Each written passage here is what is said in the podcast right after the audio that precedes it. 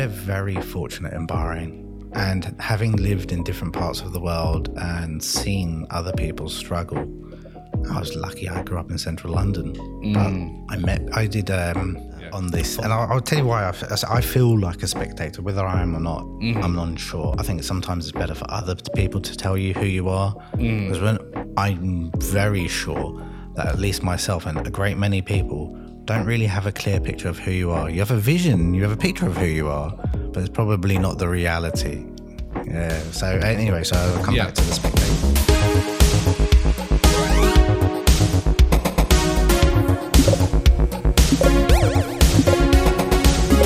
Five, four, three, two, one. Welcome everybody to another episode of Picking Brains. I'm your host Jabbar or JJ Swar. Today we have Omar. Um, you can introduce yourself. Go ahead. Uh, yeah, uh, my name's Omar, um, and I am a host on Hustle Kitchen. And uh, yeah, I've been invited. Thank you so much for inviting me course, on of board. I'm super excited about this. Uh, even the conversation we've been having just before pressing Yes. record, I'm like, oh, yeah. I'm like, no, no, we should stop talking. wait, wait for the podcast. Yeah, I feel like we shouldn't worry. I mean, we don't have to worry about that because when you find someone like that, you can talk about anything. Yeah. I can talk about like this rug for like an hour and talk about idealism and all that stuff. But uh, I have prepared a few things to talk about just because I know if we don't have this, we're gonna go all over the place. And this is all over the place, but it's I know where where the places are. Okay, good. Right? Good. So One I- of us can have a plan. yes, yes. Um, the first thing I wanted to tackle is your bio and your your WhatsApp status message. oh, yeah. It says the strongest force in the world is the power of perspective. Do you mind elaborating on that? Yeah, I mean, it's. I've li- I'm trying to think how to say this in the in the cleanest way, Mhm. but effectively, if you the easiest way I think to attach to this is if you can listen to an argument where you've got no horse in the race, Mhm. and you can hear one side and the other side, and, and you can form an, an unbiased opinion effectively, like what doesn't matter to you. One thing that should stand out is just perspective. Mm. It's just often the most powerful thing that changes and shapes all of our world and everything and the way we live. It's just the way that some people's perspectives are on issues. Mm. It's not anything other than that. And it's that's what's changed the world and will always change the world is just perspective. And yeah, I agree with that. I feel like also that once you become a seeker of truth, you drop a lot of the ego and pride when it comes to these. Uh, you know, if there's a conflict or you, you don't have a ho- horse in the race, like you said, Yeah. or even if you do, right? If your horse is losing, you'll be, you can accept it rather than you know. So once you become a seeker of truth, if you're wrong, you'll admit you're wrong. There's no shame in that. Once you're if you're right, if you believe you're right, you can stay on that course. Um, so Yeah, you know, you're saying seeker of truth and accepting when you're wrong. I, I'm actually just listening to a podcast on the guy I was recommending to you, Michael Shermer. Shermer, yeah. And he was saying one of the issues that they're facing in America, I, I'm reducing an incredibly complex topic down to mm, just a, a sound bite. Mm-hmm. But he was saying that people can't accept when they're wrong. yeah, Like it, it- the example he was talking about particularly was those who had been uh, misled by Trump, like the mm. billionaire who was going to help the poor person. Like, mm-hmm. yeah, that was never going to happen. and they were saying, but those people in their heart, they just can't accept they got conned. yeah, And it was like, there's no room for people to accept they're wrong anymore. hmm That's a, it's a, it's a weird place to be in in today's world where people don't, I don't know, it's the ego or I think there's the wider arguments there about people. It's not that they just don't it can't accept that they're wrong, but everyone today needs to represent a tribe. hmm So, what does your tribe believe in? Does it believe in trans or does it believe in uh, gun right, gun control. Yeah, gun control, or does it believe in uh, global warming? Mhm. But you, you essentially, well, not you, you, but like the yous who believe in this, Yes. they um, need to represent their tribe. and they need to say the things online or in person, whether they fully follow the rhetoric or not.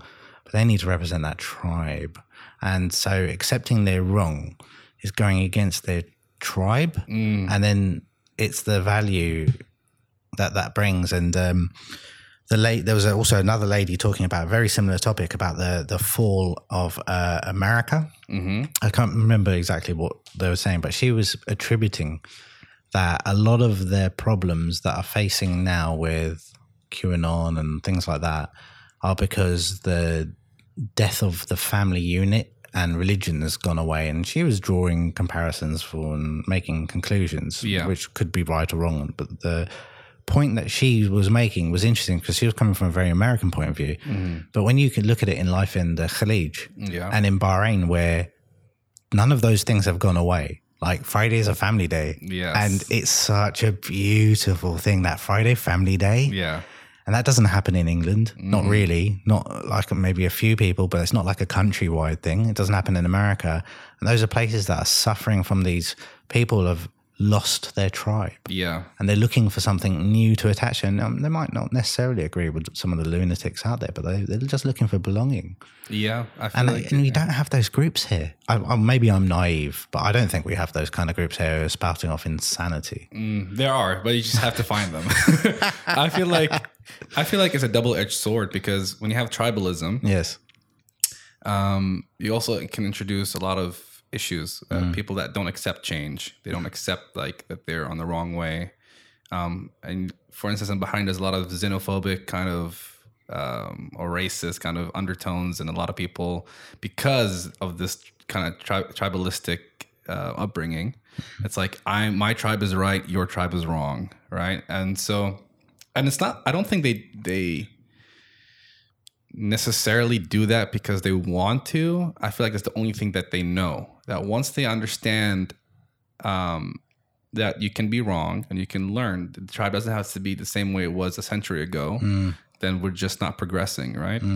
That's when people uh, come out of their shell and, and and you know remove the blindfold from their eyes. Yeah, so it's that same thing. But if you think about it from the point of view, this tribalism, I think, I guess it's been suggested by a great many people, is just a part of being a human. That you just need to find this belonging Yes. within the. And I guess it's, if you did follow the Darwinism view of it, like you're going to be stronger together than you Mm. Are on your own. You're Yeah. going to be able to fight off the You'll, woolly di- you'll just die if you don't. If the tribe doesn't agree with you, you're just gonna die off. Yeah, and if you're not part of the tribe, like your likelihood of being alive and it's a woolly mammoth will kill you or a tiger or something back then. So it just kind of became that's the human way to be. So those people, like you said, uh, who are spouting things that maybe are less pleasant, they believe those are reflections of the tribe's views. Yeah. So I'm also, I'm. It's not me. This is what the tribe says, but I can't disagree with that view. Oh my so God, I we- can't stand out. I, I want to say so much about this because I literally was having a talk uh, with my dad yesterday, just really? yesterday, about something uh, very similar to this.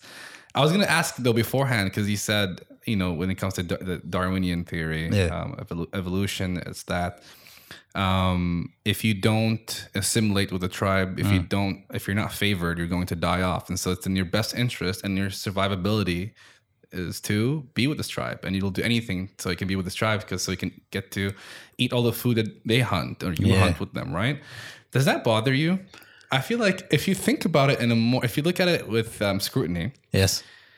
we are so what we're basically saying is this trait that we have is not necessarily because we wanted it's because we had we had to have it in order to survive and not die off Yeah. so kind of like fake it till you make it Yeah. and it's kind of ingrained in us Yeah. does, does that bother you Um, I, I'm a bit of a spectator Yeah. on this, and I'll, I'll tell you why.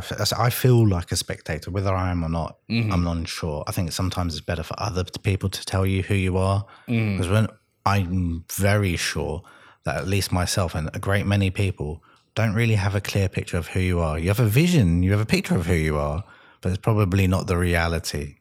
Yeah. So anyway, so I'll come Yeah. back to the spectator thing. So I grew up in London in the 80s mm-hmm. and I was the only brown kid pretty much other than my siblings, but we mm-hmm. didn't go to the same schools. okay And in our area, we were the only brown people, and uh, majority of the time we were the only brown people. I went to like really good schools, but very small, fancy British schools. Yeah. But we Oh, there, sorry, were, too loud. Okay, go there ahead. were there were no. I was never part of the tribe, Yeah. and growing up, pretty much until like twenty, I've never been part of any tribe. And then when I moved over here in my late twenties, I'm not part of this tribe either Mm-hmm. And I've never been part of any tribe. Mhm. So, and I never went to Pakistan, which is where I'm my, uh, ethnically from. Mm-hmm. I mean, I, I have separate views. I don't, I don't think Pakistan should really be a thing. I think it should be India only. Okay. But uh, that's a whole other thing. I have no idea about the politics. Well, I I, thi- cannot give you my opinion because I don't know anything. I think it's more from a human point of view. Mhm. It was India, Okay. and then it stopped being India. But everyone was all fine when it was India, Mm. and now when it stopped being India, everyone started like killing each other. I feel Mm. like This sort of like Israel, Palestine. No, it's a bit different because like India is an old, old, old place. Yeah. So when someone this is what I was talking about the tribe thing, like people say, "Where are you from?" Well, I grew up in London. Yeah. My parents are from Pakistan. I've never lived there or even been there. Yeah. But my heritage is so old; it's actually Indian, Mm. and like we can draw our, my ancestry back quite far. hmm So uh, there's a book on it. Every few years, it's updated in who my family is. That's, I, I wish we had that.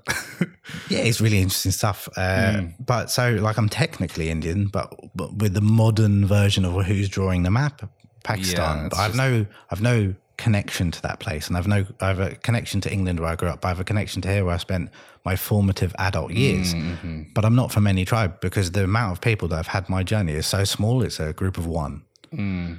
So I get to look in at this tribal behavior as a voyeur almost. A lot of a lot of human because I've never had relatability as a thing. Mm. There's there's no there was never any content out there made for young brown boys in the eighties. Yeah. Now there is, Yeah. but I'm now a forty one year old You're- brown you're, man. Grown. Yeah. And there's no 41 year old brown men on content either. So Yeah. I've always been on the outside. So I say, am I, how do I, how I feel to t- return to your question is how do I feel about that tribalism innate? I can't relate to it in the same way the majority of people can, but I try my best to understand the whys Mm. and to not really feel either way about it, more just be like, huh, that's what that is Yeah. and recognize it. But beyond that, I don't think there's anything that it has for me. Yeah. In a purely selfish point of view, Mhm. it doesn't offer me anything because I don't have a tribe. Mm.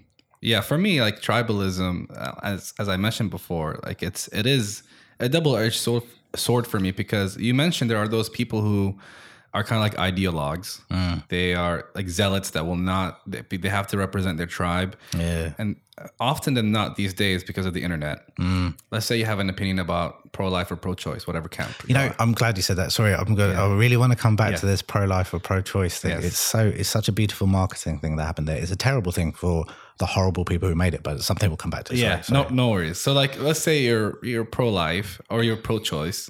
If you're pro choice, some person will feel like, okay, because I'm pro choice, I have to also be anti gun. I have to also be LGBTQ. um, Yeah. so, like, I have to I have to have this checklist, and some people will force themselves to believe these things, even if they never had a serious thought about it.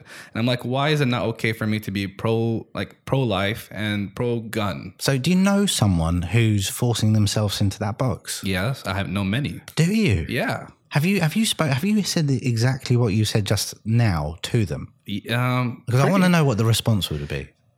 they'll always be defensive. Yeah, but like, what would they say? I don't really, I don't really remember to be honest. I would like if you if you do ask ask them what you just said and say, but I don't get it. Why do you have to be all or none? Like, Yeah, uh, why? Why can't it just be the things you believe? Yeah, it's it's like it's almost like I can remove you and replace you with the same person in the same camp, and he's going to reiterate the same arguments verbatim. Yeah. it's like you're almost reading it off of a script. You have never had your own thoughts into this. Like hmm, maybe I am not. I don't subscribe to this, but I feel like it's because uh, this is what I feel, right? Because you said earlier, people don't want to um say go against it because it goes against their tribe. Yeah. And I feel like that's a good explanation to this because people may not necessarily believe it, or maybe they haven't really looked at it with scrutiny because it's easier for them to just be part of the tribe makes their lives e- easier they're ah. staying in this comfort zone I like that. and they don't want they want they feel more comfortable with mm. echo chambers than mm. they can break this because once you break this echo chamber a lot of crap can happen to you if you look at google there's a mm. whole article or paper written by one of google's employees about google's echo chamber that's literally the title of the paper oh wow. and he talks about all the issues within Google. He got fired for it and he's been called racist, sexist, whatever. Like all these labels thrown at him. But if you actually ah. take the time to read, like he's making some good points. Um, and so, at least good points or uh, coherent points. I, I wouldn't say I agree or disagree, but they're coherent, Yeah. right? They make sense. They're logical. They're not fanatic. And you know, I like your approach to this that you don't have to agree with everybody. Yeah. But it's if you if you just surround yourself with that echo chamber, man, like I I it's a weird place to be. I don't understand. I, I know people do it, but it doesn't make sense to me. Mm. I want to hear dissenting views. Yeah. I want to hear, oh, you disagree with me. Great. I would love to hear why, because I don't understand why you believe those things. Mm. Educate me. Yeah. I would love to hear a rational argument to whatever your belief is. Just give me a rational mm. argument that I can say, you know, that's interesting. And then if we do reach an impasse, we can disagree and still be friends, Yo, right? Like, it's fine. It's like we're, for me, and I told, so I, as a Muslim, I went to a Christian college. I was, I was telling, Omar before the show, went to Christian college and I, well, I met a friend that I admire and we, we reached an impasse when it comes to debating religion, who's right and who's wrong. And I said this, I said to him this in my last year of college before I left. I told him, whoever's God is right, whatever being is right, right? I hope that he sees that or they, whatever. You know, nowadays with pronouns, I'm gonna I don't know what to say now.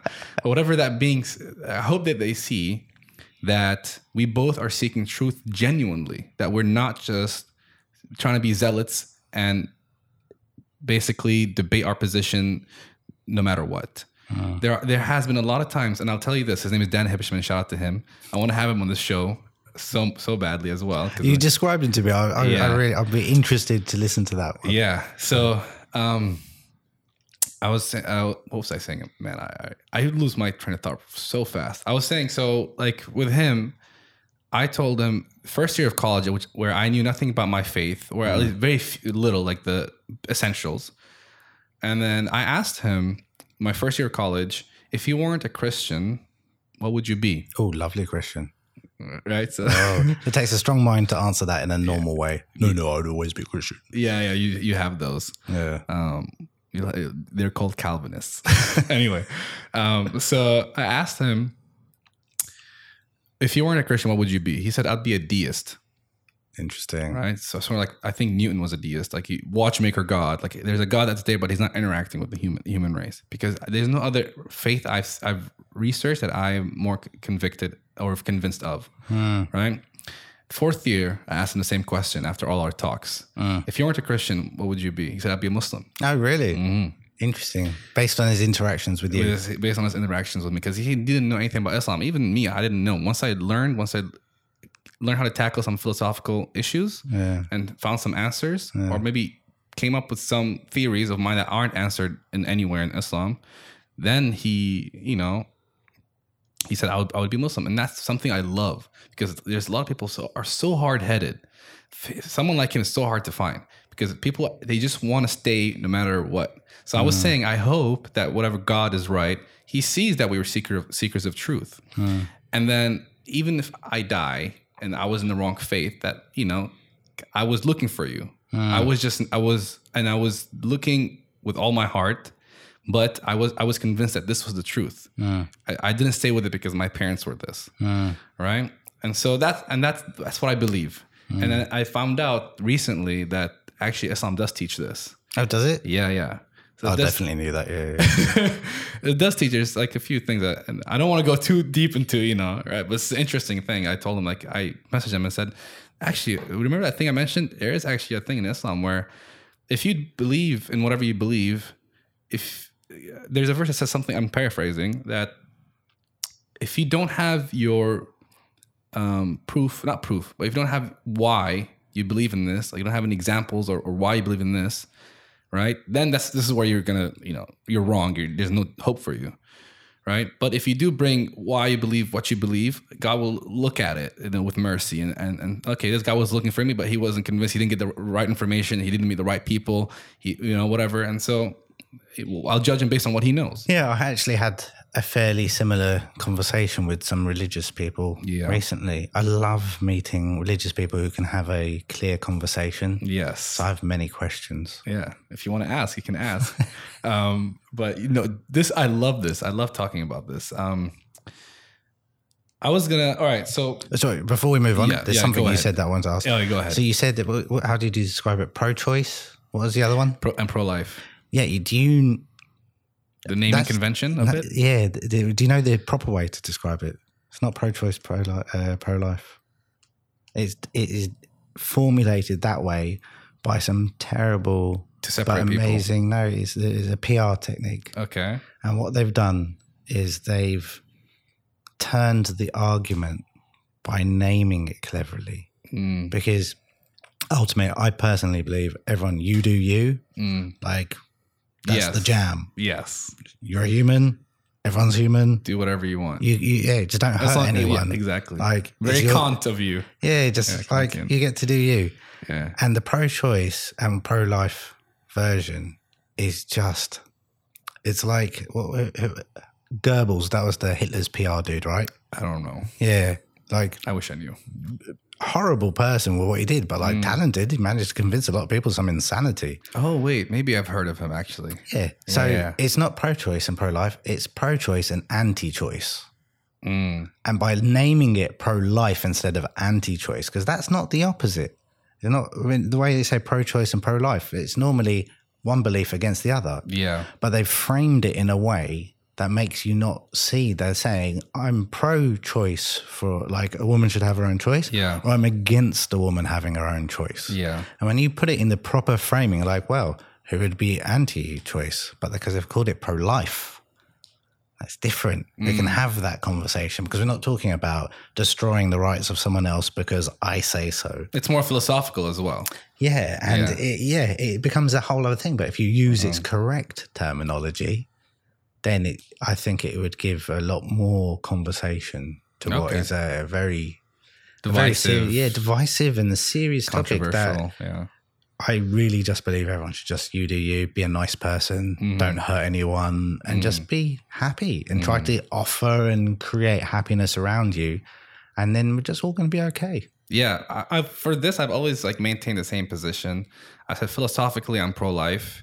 Leg- legislatively, you do you, as long as it doesn't affect me. Like if I were president, um, I don't, I haven't thought, uh, you know, about this topic very deeply. But if I were president, I would not allow like late term abortion. But other than that, you know, you can you can do it. So, So I studied theology as a younger man, Mm-hmm. and there there is uh, I my professor hated me because I was always want to stay after class and debate with him, and he just I did that all the time in college. By the way, Yeah. every single time. I yeah, go ahead. Yeah, and he, he was just like, "Look, I want to have to them. lunch. Leave." and uh, he, he- we we studied this a little bit abortion, Mm. and he brought forth a argument. I think it's for the Christians. I can't remember which religion Mm-hmm. has this argument, but someone had written a book about this, and they got their doctorate, and their thing was saying that what was it from when you name a baby, it's got a soul. I was like, what? I was like the the slippery slope arguments on this. It's it becomes a point like they there was it some I was listening to someone saying how many weeks is a heart or a brain or neurons or something like this, but fundamentally what you're saying is I get to tell you what to do with your body. I just don't see how if you have a mother or a sister or a daughter, how can you be okay with that? I don't get mm. it. Like, it's not my body. Like, you get mm. to choose. Hmm And, like, I just think that's the end of the line of the, I don't see why they, imagine someone saying to you tomorrow, I'm going to tell you what to do with your body. Like, what? I wouldn't be okay with that. hmm I think Dave Chappelle. I don't know if you've seen the stand up where he Oh, talked. all of his stuff is amazing. Yeah, he talked about this. I think he made a funny joke. He said, "Look, if I don't, if as a father I don't get a say in what you do with your body, then you don't get a say about like a child child's welfare, like money when it comes to if you want to choose to have it. I think like that's pretty. That's a good. That's a pretty good. Oh yeah, but I think the, the the argument that he's making there is a very America's a very different place. Like they pass laws which show the environment that they're in, Mm-hmm. and I think we're we're very fortunate in Bahrain. And having lived in different parts of the world and seen other people struggle, I was lucky. I grew up in central London, Mm.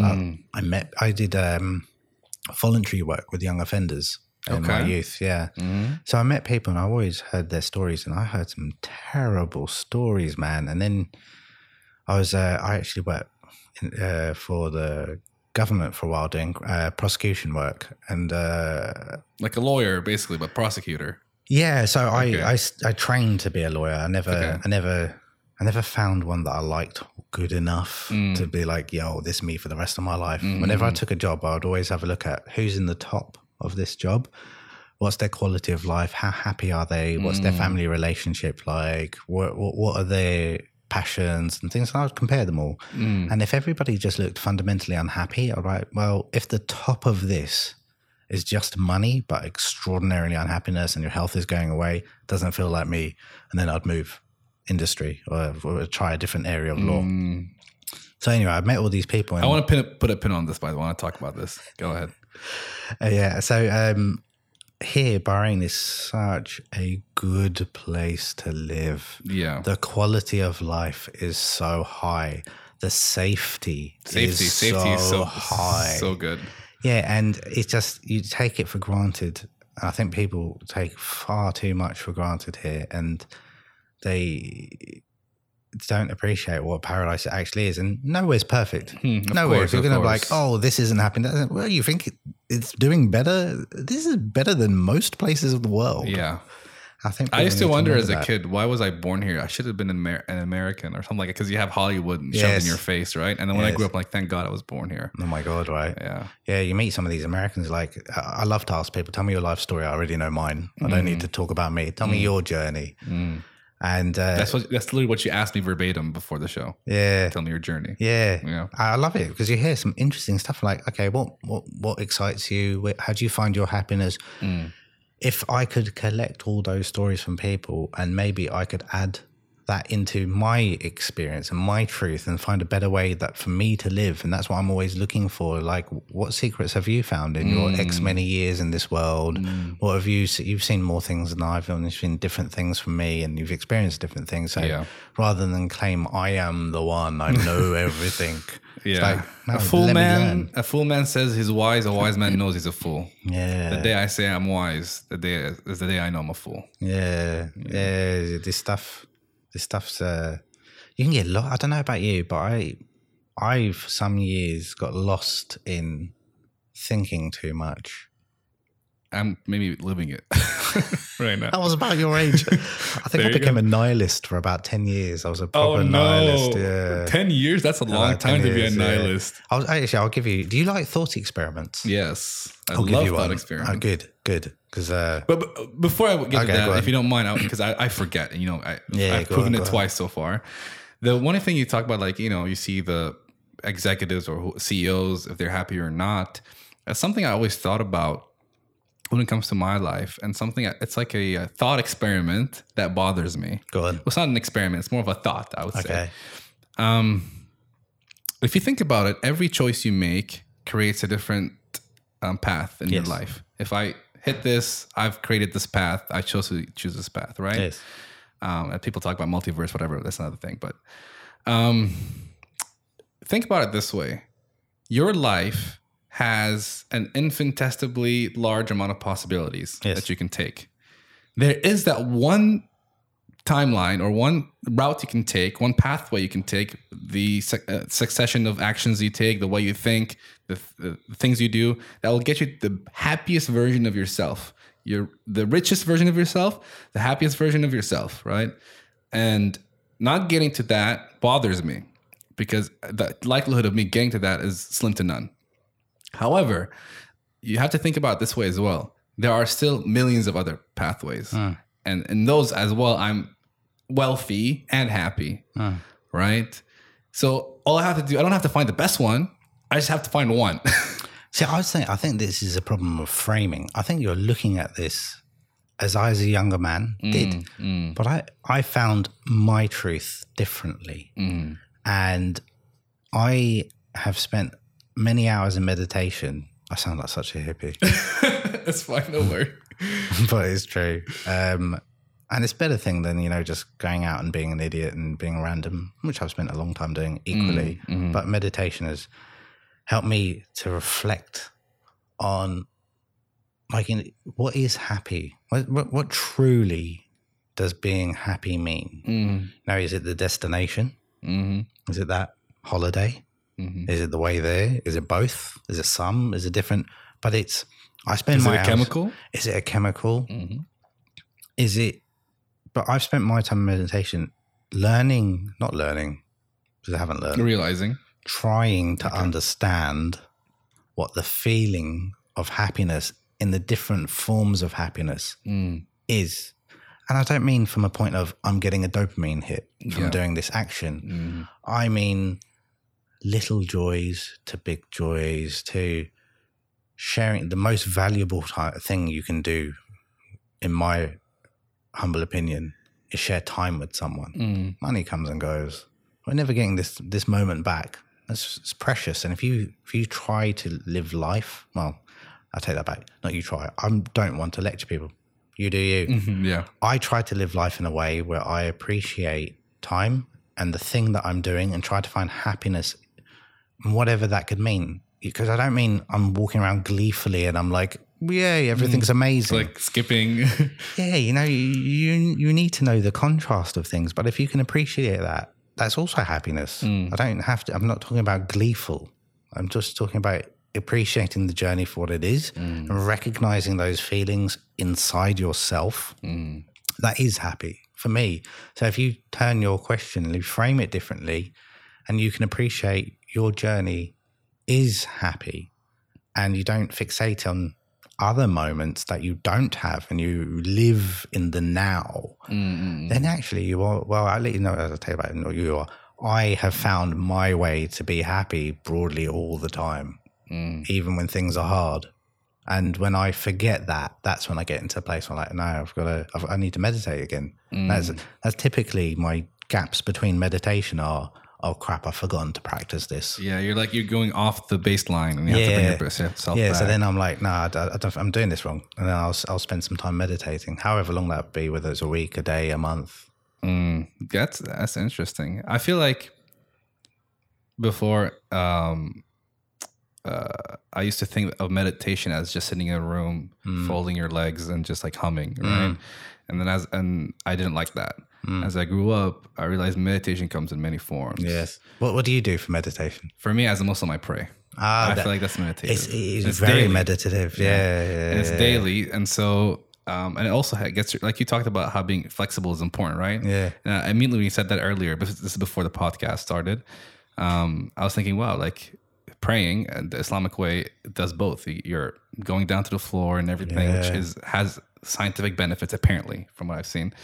Um, but also like has meditative qualities. And for me, I that's my I guess primary, but also like lifting in the gym. I, I find it very cathartic Yes. right? It's very good. Yeah, It's very good. I ascribe, well, I used to ascribe, I've lost a lot of weight, but I used to go to the gym a lot. Mm, yeah. So for, for me, even when I go to the gym, I find it's just me. I don't like having a partner at the gym. It's just me, and I find that when people and I said this, I think in the last podcast, if somebody comes with me with some sort of problem, hey JJ, can you can you help me with this? I need your opinion, and I don't reply to them. I reply only after I work out. Um, and so when I or usually if it's a very big thing, I mean, like if it's something I can tackle now, I would, right? But if it's something that's big and I don't know what the answer is, I would go to the gym, I would lift, and I would think as I'm lifting, and I feel like my thoughts are like pure. It's like it's in its purest forms. I can think so um, specifically, so clearly, and then I send them a voice note of me panting. Right? I'm saying, don't don't think that I'm sending you this because I don't care and like oh I'm at, I'm at the gym and it's like I sit like sometimes if people don't know this about me I'm sending it for the first time they'll hear me like tired whatever I'm, I'm saying don't think because I'm tired right now that I'm not giving your situation a high priority. Um, but I just think when I work out and I want to say it now before I forget. And if I'm relaxed and everything, I forget what I was thinking. And I just say it. It's very nice that people ask you this type of stuff. I don't think anyone's asking me. Yeah, it's very rare. It's very rare, especially here. Yeah, but sometimes you know people having relationship issues or whatever. oh, I'm terrible advice for this. I'm more like, you know, do what makes you happy. yeah, yeah. Um, I feel like we, we didn't even look at this. We're We- still we we're still covered. top. Yeah, yeah. It's Right. okay. Don't, you don't I want to give you this thought experiment Yeah, yeah, because I forgot about actually. Go ahead. knowing I was coming here today, Yeah. I actually had some stuff I wanted to ask Oh, you because uh, To I get wanna know me. You. Well, Yeah. yeah, and you, the fact that you're interested in this stuff is a rarity for me. So I'm, I'm gonna. There's things I'm gonna ask you. Mm. Yes, please. All right. So um, I've got one uh, thought experiment that it's a bit long, so you have to follow me. Okay. Well, not long. It's just a bit weird. Okay.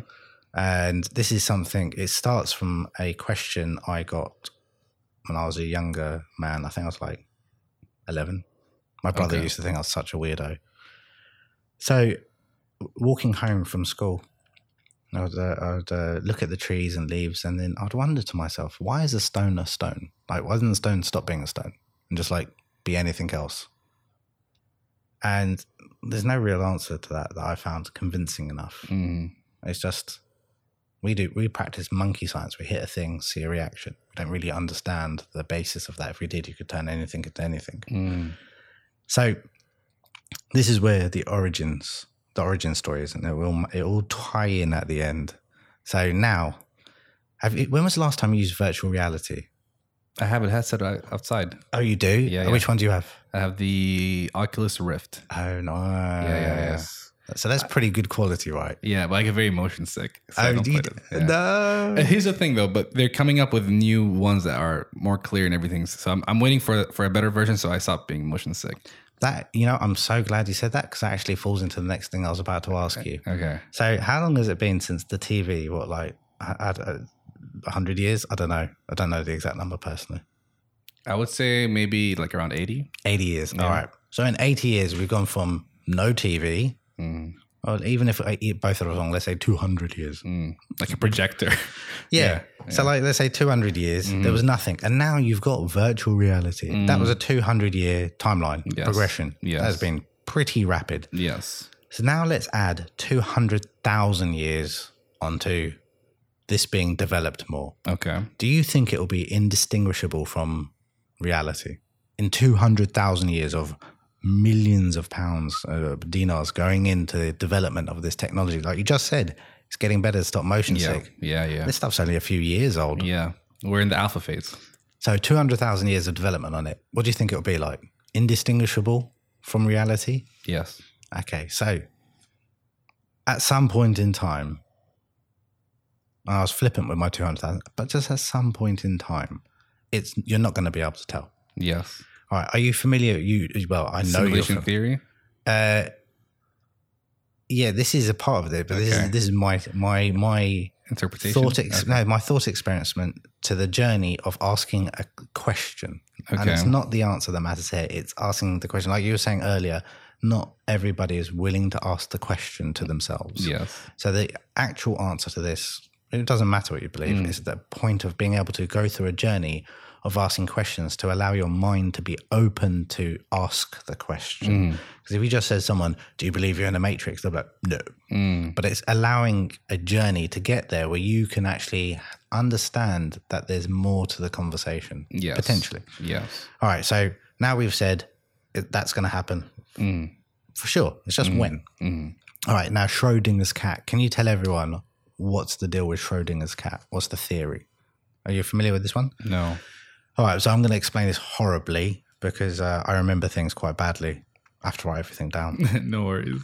so it's a it's an experiment. Essentially, this dude has a cat in a box. Mm-hmm. The box is closed, Mm-hmm. and unless you open the box, you don't know if this cat is alive or dead. Yes. So it's essentially both alive and dead at the same time. Yes. It's in both states. Yes. So it both is and isn't. Yes. Like the beauty of our universe. I think if uh, if one were to say there is a version of God, it's one and zero. The contrast, the opposite, it's off Okay. and on. Without these things, fundamentally, none of this can make sense to us. It's such a beautiful thing, math. Can I take back my answer? Go on.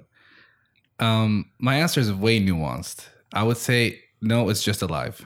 Uh, and I'll give an explanation why. But I, I- okay. I'm following your reasoning is on. correct. Yes, based on your reasoning and, and the sequence of logic you're giving me, yes, it's both alive and Wicked. Okay. So now we've said two states can exist. Yes. at the same time. Virtual reality definitely going to be a thing where you can't tell. Mm. All right. So we've believed in all these steps so far. We followed the logic through just rationally, not whether we're saying I ascribe to that theory. It's just this is Yes. reasonable. Yes. All right. So now I'm trying to remember the next step. So I say this in the right order. Mhm. Uh, so if something is probable, then like the VR, Mm. and it's possible. Mm. Okay. Now the final question: Prove to me you exist. Okay. All right. So I li- I knew I knew the trajectory of this. Just uh, heads Okay. up. Good. Um, first thing I would uh, that comes to my mind is Cartesian doubt. Okay. Go on. Rene Descartes, where he says, "I think, therefore I am." Yes. If I, I, I forgot the actual like explanation that he said that. Um, let's say that there's a devil that can possess human beings, and and change the way I think, right? But the fact that I'm, and maybe I, let's assume we're all possessed. How? But if I were possessed right now, that means if I'm thinking if I'm thinking about the fact that I might be possessed, it means I'm not possessed. True. But that's not the argument, though. The argument is you don't exist. Okay.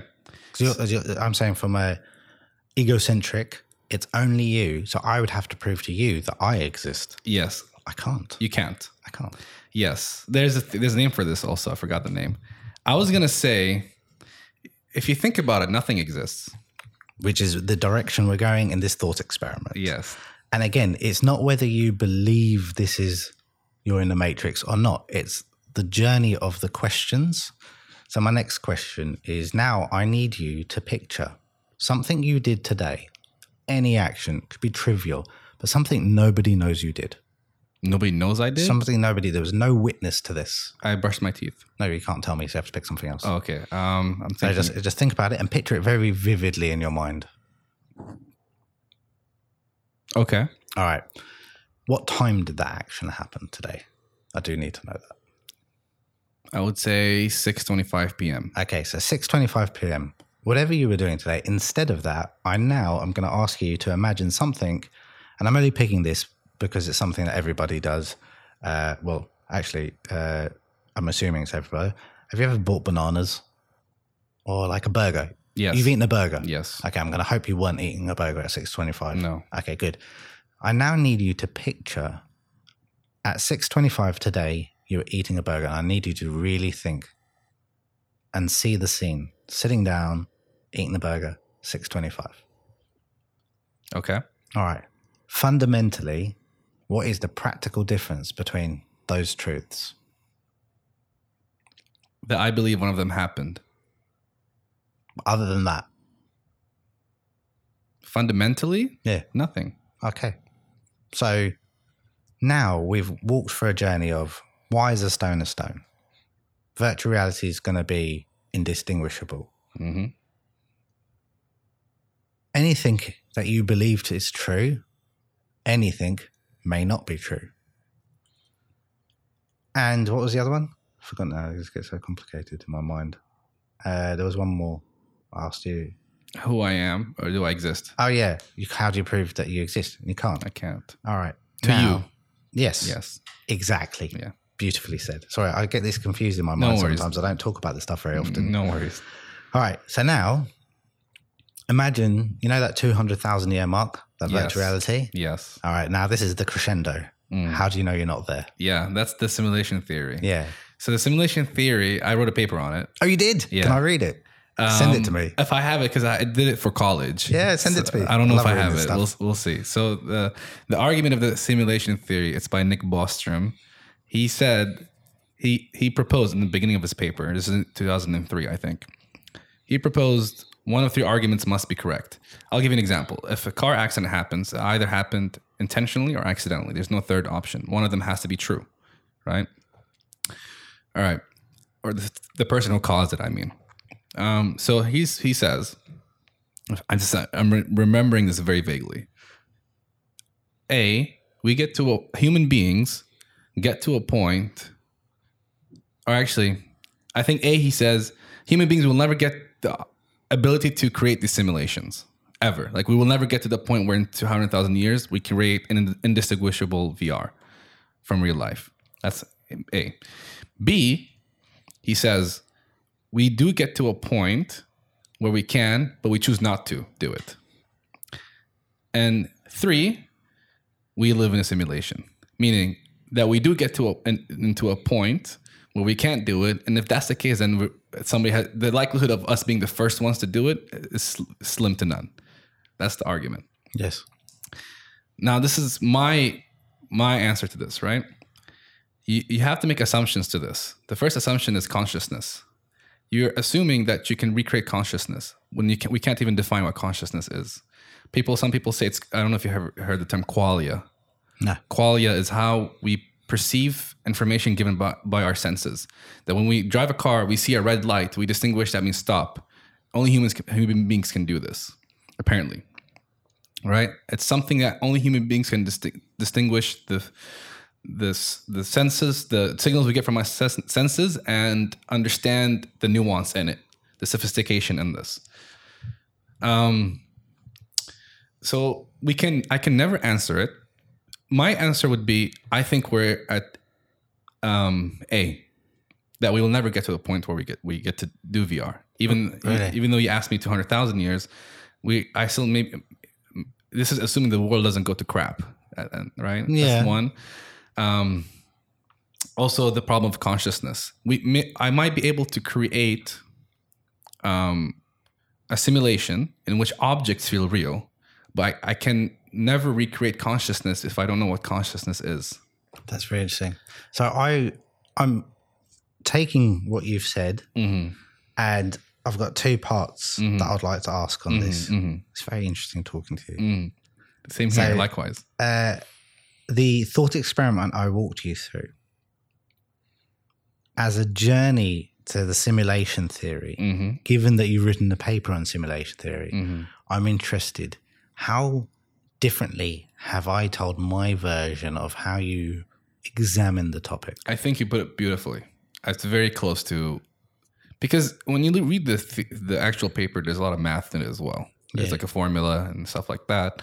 And the the, the thing makes assumptions, right? Mm. And I, I can see where the gap is from your explanation to his. He made an assumption that we can recreate human consciousness, that the consciousness is just signals in the brain. If I cut off both the, all of your limbs, if I cut your limb, like let's say your arm, are you still Omar? Yes. Does that mean you're 2% less Omar? No. I would still think you're Omar. You know, scientists recently did experiments on worms and uh, they're talking about like where memories are stored and test experiments to do with consciousness. Did you read about no. I'm assuming that they cut off a part of it and then remove some of the memory. The opposite. So oh. they cut off its head, and when it regrew a head, it still remembered tasks. That's crazy. Yeah. There's also like this one as that we uh, do see this this is an ocean of things we can talk about. I was um, just going back real quick. Um, I think you put it beautifully. The gap is um, so he made an assumption, which I think is assumption you cannot make. I think yeah, I that assumption is also a core part of what I've spent the how do I know? 25 years working through the basis of recreating consciousness in programming. And you're a programmer. Mm-hmm. So I'm mm-hmm. going to walk you through a couple of my humanistic laws. Mm-hmm. And I'm going to hope you're going to tell me I'm wrong. So then I can spend the next 20 years refining it better. Mm-hmm. So I have 41 humanistic laws where millions and billions are being spent on robotics to make the hardware, right? Mm-hmm. But like the interface, how it really operates to a person to person or from a virtual by the way, do you know Mark Zuckerberg is renaming Facebook next week? Yes. To Metaverse. To the parent company, right? Yeah, because he, he he owns the planet, so he wants to own the digital planet by building the digital planet. And, and I- I've heard like people are doing NFTs with this, like with a planet where you can own Yeah. digital land and then trade it. It's crazy. Yeah, so he wants to own the next reality, which is cool. Anyway, which brings me on to my uh, humanistic laws. So Yes. I find, like us as humans, it's not one thing dictates everything. It's a very complicated network mesh, and how these laws interact with each other define the consciousness. hmm So, just like us, that we're going to say, you as a computer software engineer, hmm I need you to write me a program where you say, let's say the hard drive of this computer, everything gets, gets saved in it, it degrades over time. Yes. And by varying amounts, not a constant. Okay. And we're just going to put some, and I know there's no truly random. Mm. You can't program random, doesn't Yes. exist. So you're going to put some rules behind it, but what those rules are don't matter because we don't know at the pace our brain degrades a memory. Mm-hmm. So again, it, it's immaterial that it's mm-hmm. not truly random. Mm-hmm. So memory degrades over time. Rule one. Now we're going to look at some other things. We'll look at friendship hmm as our first one. I like to say this one because broadly we've all experienced friendship. hmm So it's something we can attach to. rather than so. something- Yeah, I, I really truly I hope so. Friendship is uh, maybe it's important. It's hard to say. I think it's important. Depends on the type of friendship. Yeah. If it's a real, true friendship, then it's very important. yeah, it offers value. Yes. Yeah, but again, that comes down to the whole questions like, why should it matter anyway? But then if I, I fall into nihilistic, I, was just going to say, going back to your nihilistic yeah, self. the nihilistic tendencies are very strong. So yeah, so friendship.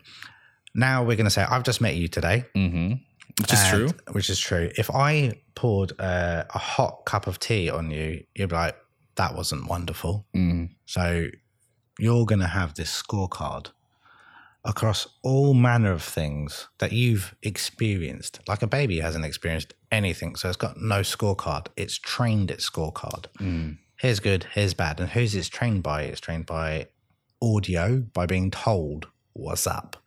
Good behavior, bad behavior. It's reinforced, positive reinforcement. And again, environment. I know where you're going with this, by the way. Okay, good. Yes, yes. Good, because you're going to see as a programmer, this is all very possible to It do. is possible, but there's there's going to be one missing element that you're not going to be able to recreate. Okay, good. I'm, I'm, this is why I'm going Yes. down this journey with you, so you can tell me where I'm wrong and what I'm missing. So we can do all of this stuff, and we're building up scorecards. yes. So I've gone through 41 of different behavioral traits Mm. that, when mixed together, uh, things uh, AI, fri uh, being friends. That's just one part of friendship. But why even strike up a conversation? Relatability, all of these be- human traits. I'm actually looking for a university at the moment. I want to do a PhD in psychology. Oh my god. Yeah, because I want to take this to the next level. But yeah, so I what's the thing that. that I'm missing? All right, so there. So basically, from what I'm understanding, is when you give this AI this complex network of traits that humans have, Yes, it'll be human, indistinguishable from human. indistinguishable. Right, it won't be Turing human. test. Yeah, Turing test. Yeah. So I would say that there's two things. First, from a pragmatic, because if I say it's going to miss a soul, I can't really prove you prove to you that a soul exists, right? Which I believe in souls. Okay, Yes. but when you say you believe in souls, Mm. let's let's examine that further. You believe one way to break that down from a more programmatical view, and I'm just thinking out loud here, is A believes in souls. Mm. Practical effect of that is says to other people, there is a thing that is important to the fundamental being alive, the situation, the status in which is described as alive. I'm saying that's important as a soul. I must believe in this. Defining it is a quality that brings all of your humanistic laws together. Without these, you can't have a soul. Without being able to explain them to someone to any level of degree. So you need to be able to have a rational argument and put forward about believing there is a soul from a programmatical point of view, because no one can say what a soul is. Yes. If you met someone tomorrow who just said the same thing, I believe in the soul, what's the difference? I think I can give you my definition of a soul. Or at least my idea, and I've thought of this. You said there's no such thing as random, right? Yes. Well, I mean, you can't program random. I think there is such ah. a thing as random, but I don't think you can program it. I believe that there's no such thing as random. Oh, really? That means if I have, so for instance, if I program a set of conditions for the computer, there, and I always keep the same conditions, the same variables, the result will always be the same. Yes. If I change the variable, the result will change. Yes. Think of it if the entire world has millions and billions and billions and billions of these complex variables. Yes. If I have control over every single one and I run a simulation of the world, we will be having this conversation right now with the exact same words I'm saying, Yes. Right? There's a series about this at the moment called Foundation. Are you watching it? No. Yeah, it's about basically some dude does a math formula that predicts everything. Yeah. So if and assuming so assuming this is just assuming this, I don't think we'll ever get that, but assuming that you can have all these variables, your actions are not random. It's you you were supposed to be born this time and this the thing that happened to you at at this moment of your childhood affects your long term this way.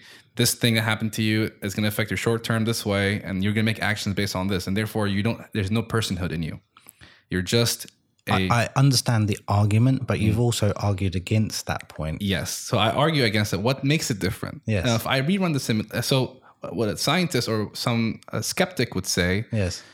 um, about this is predestination, right? Uh. This is predestination, basically what I'm summarizing. But proponent of predestination would say if he ran his life again with the same variables, he will be the same. He'll do the same exact actions, exactly to the T. Uh.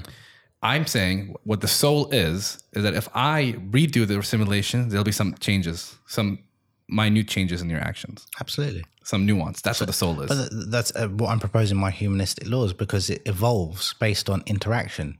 And you can't recreate everything to be in the exact same way because there's, it's just not possible. I mean, really, it starts to get a bit wobbly in my head, this stuff. Yeah. So, what was the other thing other than soul? before we get into that, I want, I want to re- reply to that, right? So, Please. in, in this program that we make, you cannot program real randomness. Hmm. So you will never know if there's a soul. Because if you do re- rerun the simulation, there might be a little bit of change, but because you ran, you reran the RNG, the random number generator, right? Hmm. You reran it, and that's why there's a little bit of nuance in the in the AI's action. But it- so then you're saying that the RNG is the soul. Mm. Yeah, but so that's my randomness only comes into the t- uh, degradation of memory. So you know the friendship thing. I forgot to actually finish this. The mm-hmm. reason why the time, the degradation of memory matters, is so you know if I spilt that tea on you, not cool. Yeah. And your scorecard. Mm-hmm. Now, in order to top up memory, we're going to say it's oral re-verification. So I say to you, "Hey, bro, wasn't it a great time last that we had last night when we did X, Y, Z? That's now re-topping up that memory, and I'm only wanting to top up memories from things that I've got good ticks on my scorecard. For whatever reason, I've made my own scorecard. If it's social or whatever, my tribalism doesn't Yeah, make yeah, a yeah. difference. Mm. But I've got my scorecard, and I'm re-topping up those memories by talking about them. Mm-hmm. Isn't that very close to what people do? They call each Or other pictures, right? They look at pictures, they remember the good pictures Yeah, but you're You're you're you're re-verifying to yourself that this happened. that it's happened, Yes. and you're you're not verifying terrible things. You're verifying good things Mm. with people you want, and that's the basis of friendship. Yes. You mix you have to mix in a bunch of the other laws Obviously, as well, obviously, yeah, yeah. but that's essentially programmable friendship. Yes. Now the second thing I was going to mention, mention, we talked about this in computer ethics. There are some problems that don't have solutions. There's one called does P equal or does P equal equal NP, hmm. which is one question. There's a whole another like can of worms. But there's one thing that you cannot you can never answer is if you run a program, can you tell when it's going to stop? Unless unless you program it to stop a certain way. If you don't, there's no there's no way you can know. There's it's literally an and you cannot solve this problem. That if you, you will never know when it can, the the program is going to start. If I it could go for a million years. If Yes. uh, con, con, considering like nothing goes yes. to, to crap, you can never know when it's going to stop. Yes. it. It's not a How do you know when a human's going to stop? It's physical hardware is what stops it. yes. which will be the same thing. I want to connect my AI into physical hardware. That the AI actually has to sell, like, you know, you're going to the gym because you're trying to maintain your hardware. You want to be healthier, live longer, be fitter, be happier. These are all very programmable things. Look after your limbs, robot. Don't let them break off. Why? Because it's in your own self interest. Yeah, yeah, yeah. And those in your tribe affect those around you. You should go to the gym. It's good for you. I'm doing it too. Be Yeah. like me. You build in relatability algorithms, Yeah. build in empathy, ambition. Uh, I've, I've got them all written down. I'll show you actually later. So have 41 of these that if you program them all, we'll, make, we'll pass the Turing test. Yes, if all right, if you can program it. I don't know. As as a programmer, I have to look at this list. Yes.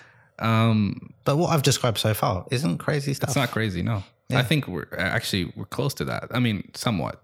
I was gonna go back to the whole VR thing. I Yes. was. I want to tell you that our my thought uh, about this. We're basically VR headsets. Uh, we are um, so if you think about it does this really exist right so Yeah. the way we, the way we process information is we have these five senses yeah. these five senses when they're triggered they send a signal to your, to your brain um, that that there's i feel this thing here right or let's let's take the eyes for example what the eyes do is they take the the light rays Yeah.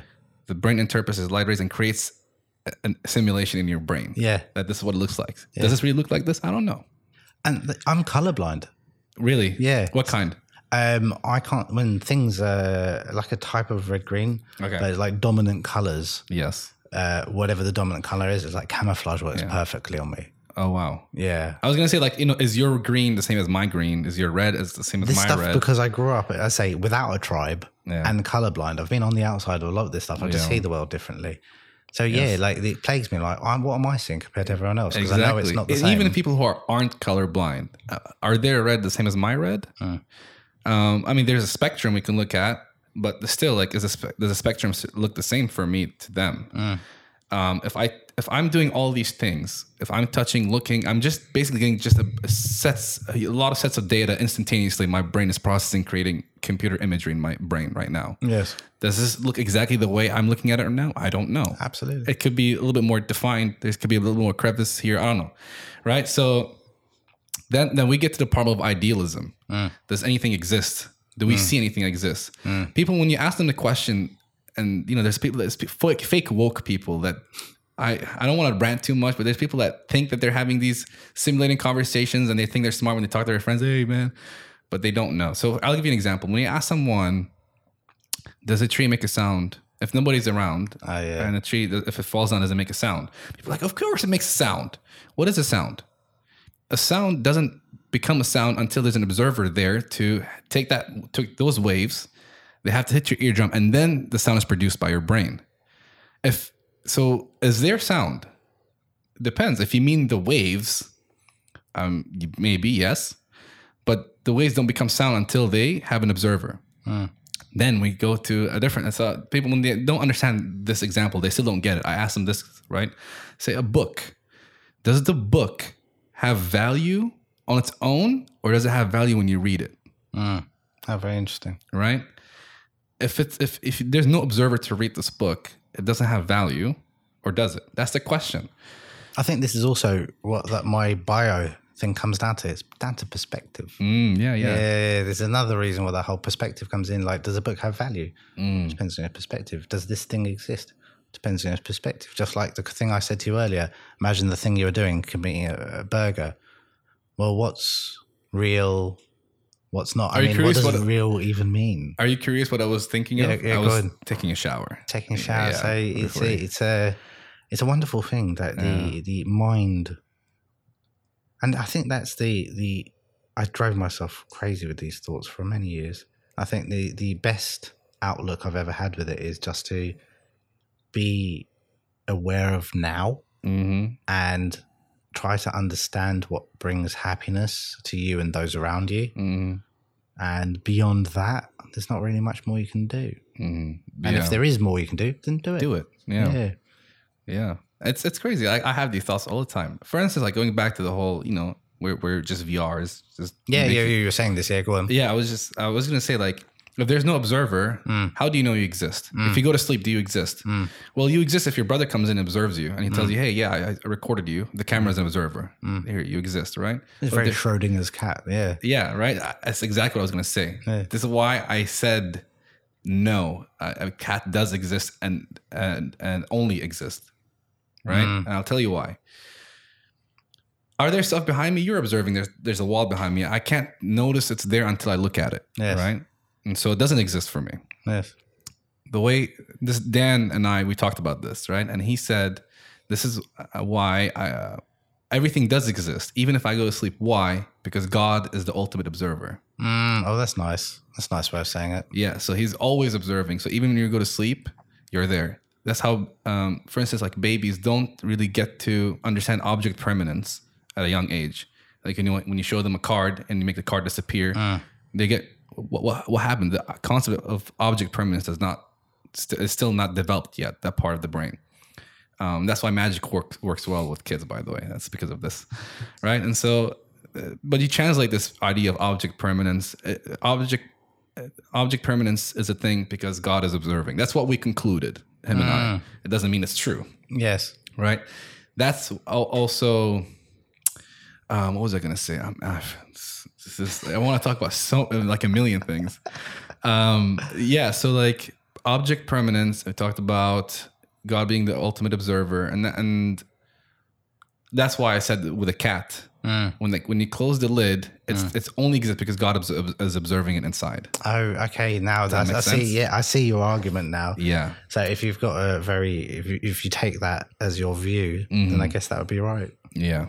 But you know, I say the problem is it's so easy to default. Well, my problem is that mm-hmm. it's so easy to de- default to nihilism as the answer behind all of these things.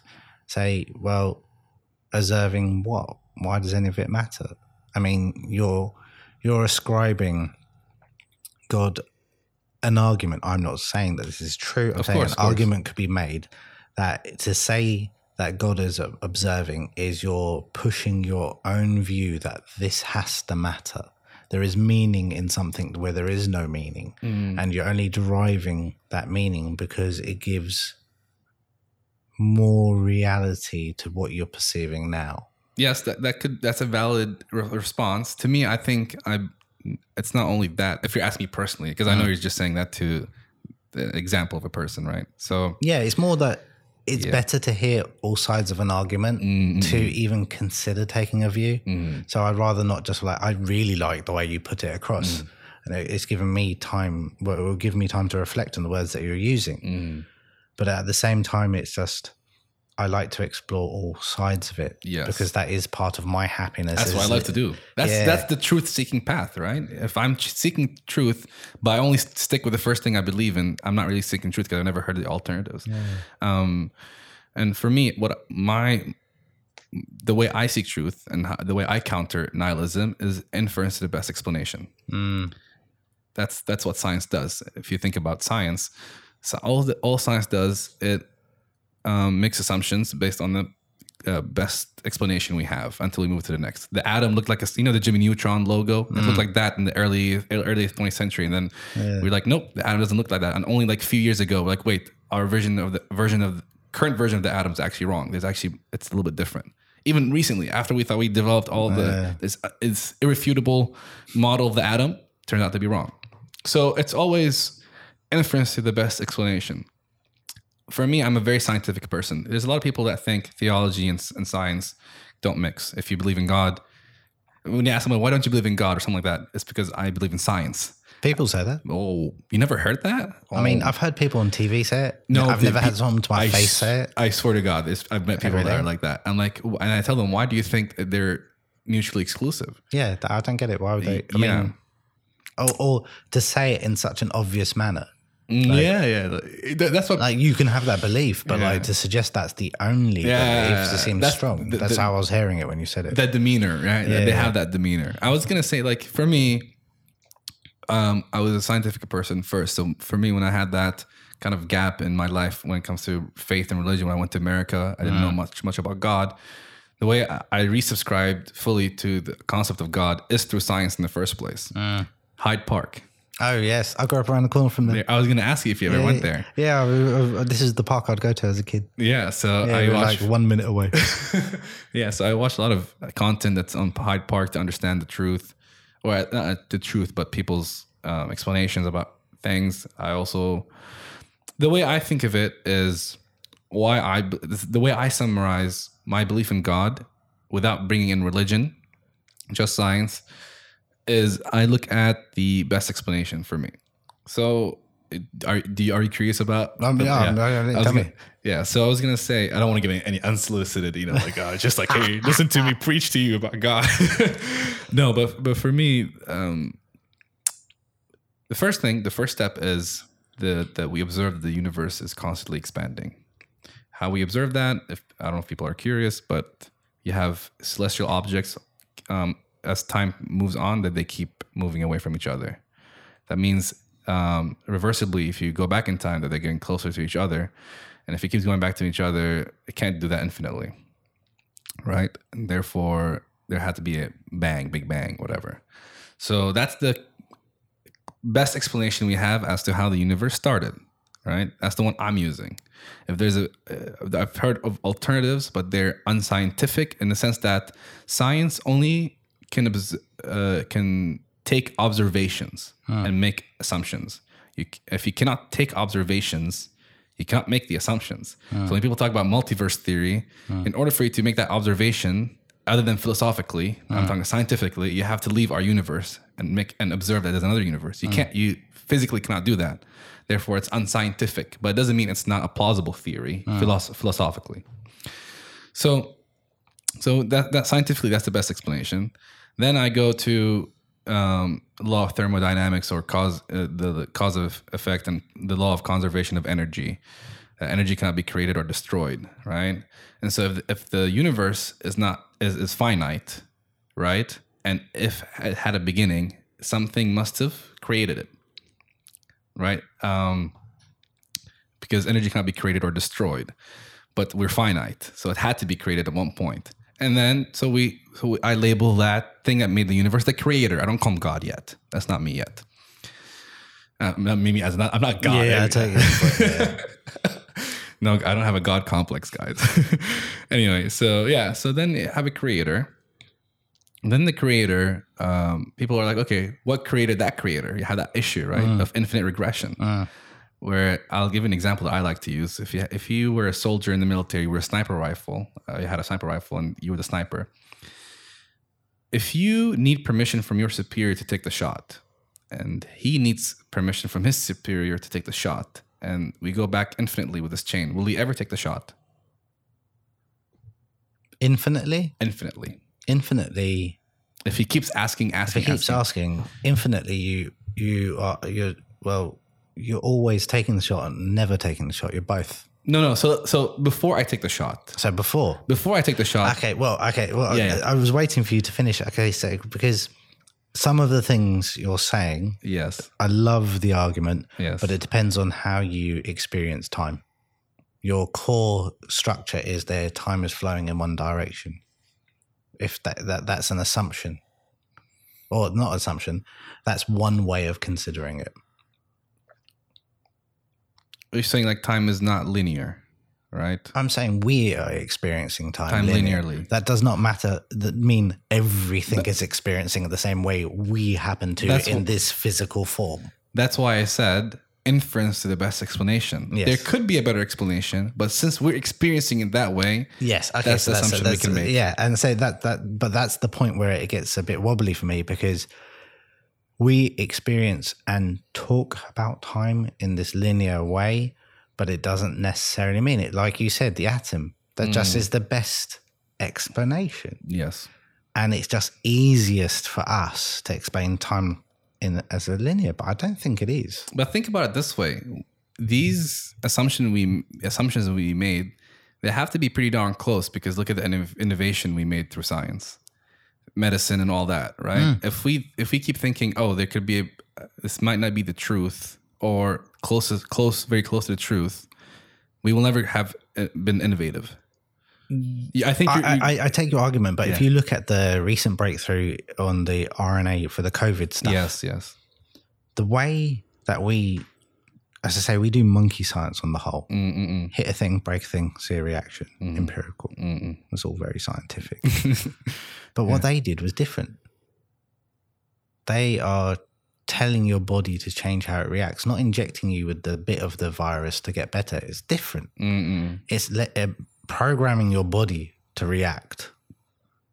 So you're saying if if we didn't do things this way, then innovation. I was, um, no, I think it's just we've all been, not all been. Classrooms are made to build robots and factory workers. Mm-hmm. They're not a place for smart people. Mm-hmm. It's made to make money. Mm-hmm. So if we fundamentally change where value is given, is is there a financial reward on the whole for you to examine these thoughts? No. No. But is there a financial reward for you to tell people junk food that's not good for them? Yes. Yeah. So as a society, we are not incentivizing innovation in spaces that will create the innovation that will open these other topics because there's no reward for it. What if they're not? What if they're cannot be opened? oh, never know. What if, for instance, right, we're we're trapped in the third dimension. Let's say there's a fourth dimension. Yeah. Logically, it's impossible for us to transcend I mean, why do you say that? because okay, this is why Because you don't know what that fourth dimension is. the thing is, yeah, It's just like I was giving that thing earlier.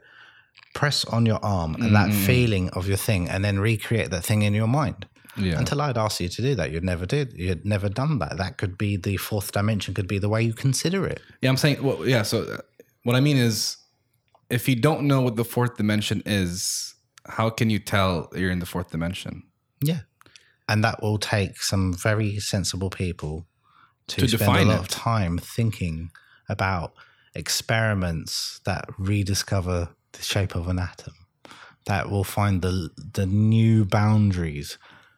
But as a society, we don't really value these things, Yeah, but he's. Oh my god! especially in this region. It was the play, the birth of math. Mm-mm-mm. By the way, if there ever was a god and that numbers math. Have you ever done a thought experiment? Like you were given a computer that could make reality, make a universe, Mhm. but it's a clean slate. It's literally nothing. Mhm. So you have to make the first rule that governs reality. What would it be? Well, what would be the world? the rule, The not the, rule, world. the yeah, rule. not not complex stuff like making a world. That's complicated. I'm talking about a core logic, reason, ration, anything. Before we Doesn't get matter into that, I want to ask you a question because it'll tie to this. This is a, a very small thought experiment. Go on. Prove to me that logic is a reasonable thing to use to come up with explanations for things. I don't think it is. Well, you're wrong.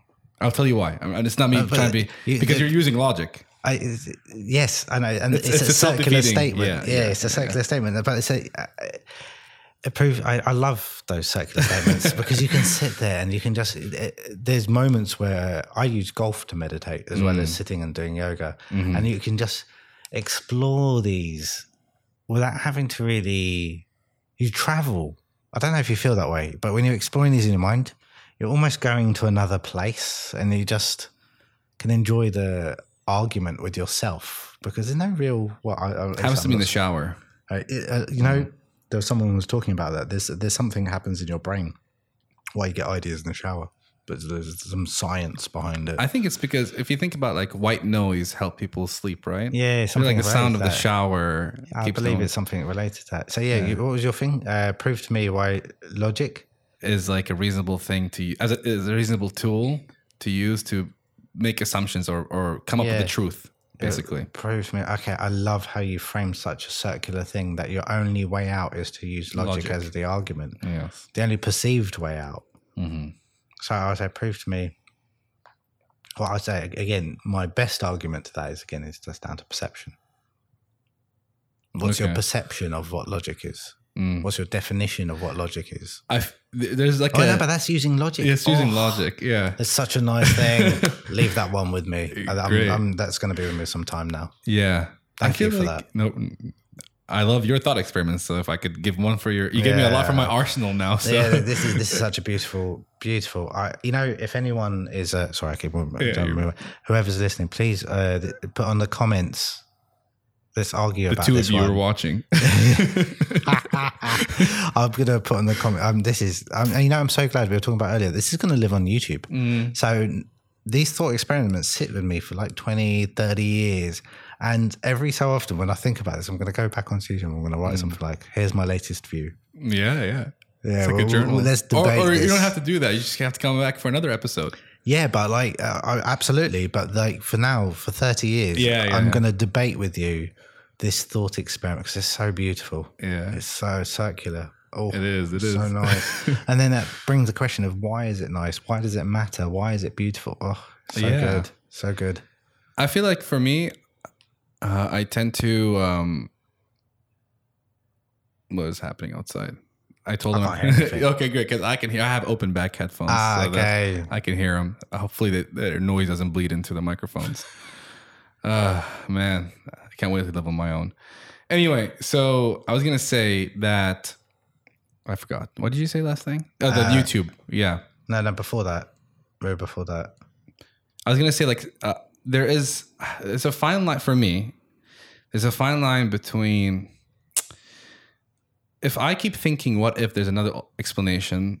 This is like the route of radical skepticism for me, Yeah. which is something I avoid because if I if I can't make assumptions and deductions, okay, I I there hasn't there doesn't need to be an answer as to why logic is a tool I can use. I just have to accept it that that's my default. That's it. So, sort of like Cart, the Rene Descartes with the Cartesian doubt. I think, therefore, I am. Like I could always think why I can't exist and why that person exists, but there has to be a default point where I start. Otherwise, I will never have existed in the first place. I would not be You reminded me. So Hmm. you had never existed in the first place. So what's the rule? You're making. You've got the ability now. You've got a Hmm. fancy computer, and it can make a universe. yes, But it there's that that pre Big Bang state you're in. yes, But you have to give it the core first, the first programming line that gives it a rule that by which it operates. that's what I was gonna say. Like the rule I will have to give it is based on my experience Okay. on Earth. So what is that rule? Um, And I'm just giving making making you answer a question, having given like 30 seconds to think about, and for a question I've spent 10 years thinking about. yes, it's crazy. Uh, is it like a rule for humans? No, Just a rule. just a rule. Um, I don't know. What What is yours? Let me hear yours.